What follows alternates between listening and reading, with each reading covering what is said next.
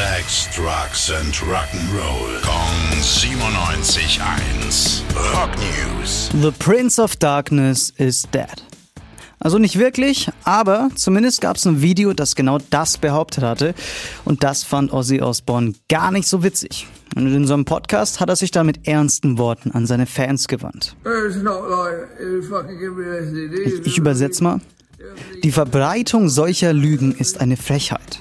Ich bin quicklebendig und ich werde noch lange nicht abtreten. Ich werde für alle Ewigkeiten abrocken und für meine Fans da sein. O oder so ähnlich. Ich, ich habe kein Wort verstanden. Spaß beiseite. Also Ozzy fand die Aktion wirklich nicht cool und das ist natürlich auch absolut verständlich. Rock News. Sex, Drugs and Rock'n'Roll. Kong 97.1. Frankens Classic Rocksender.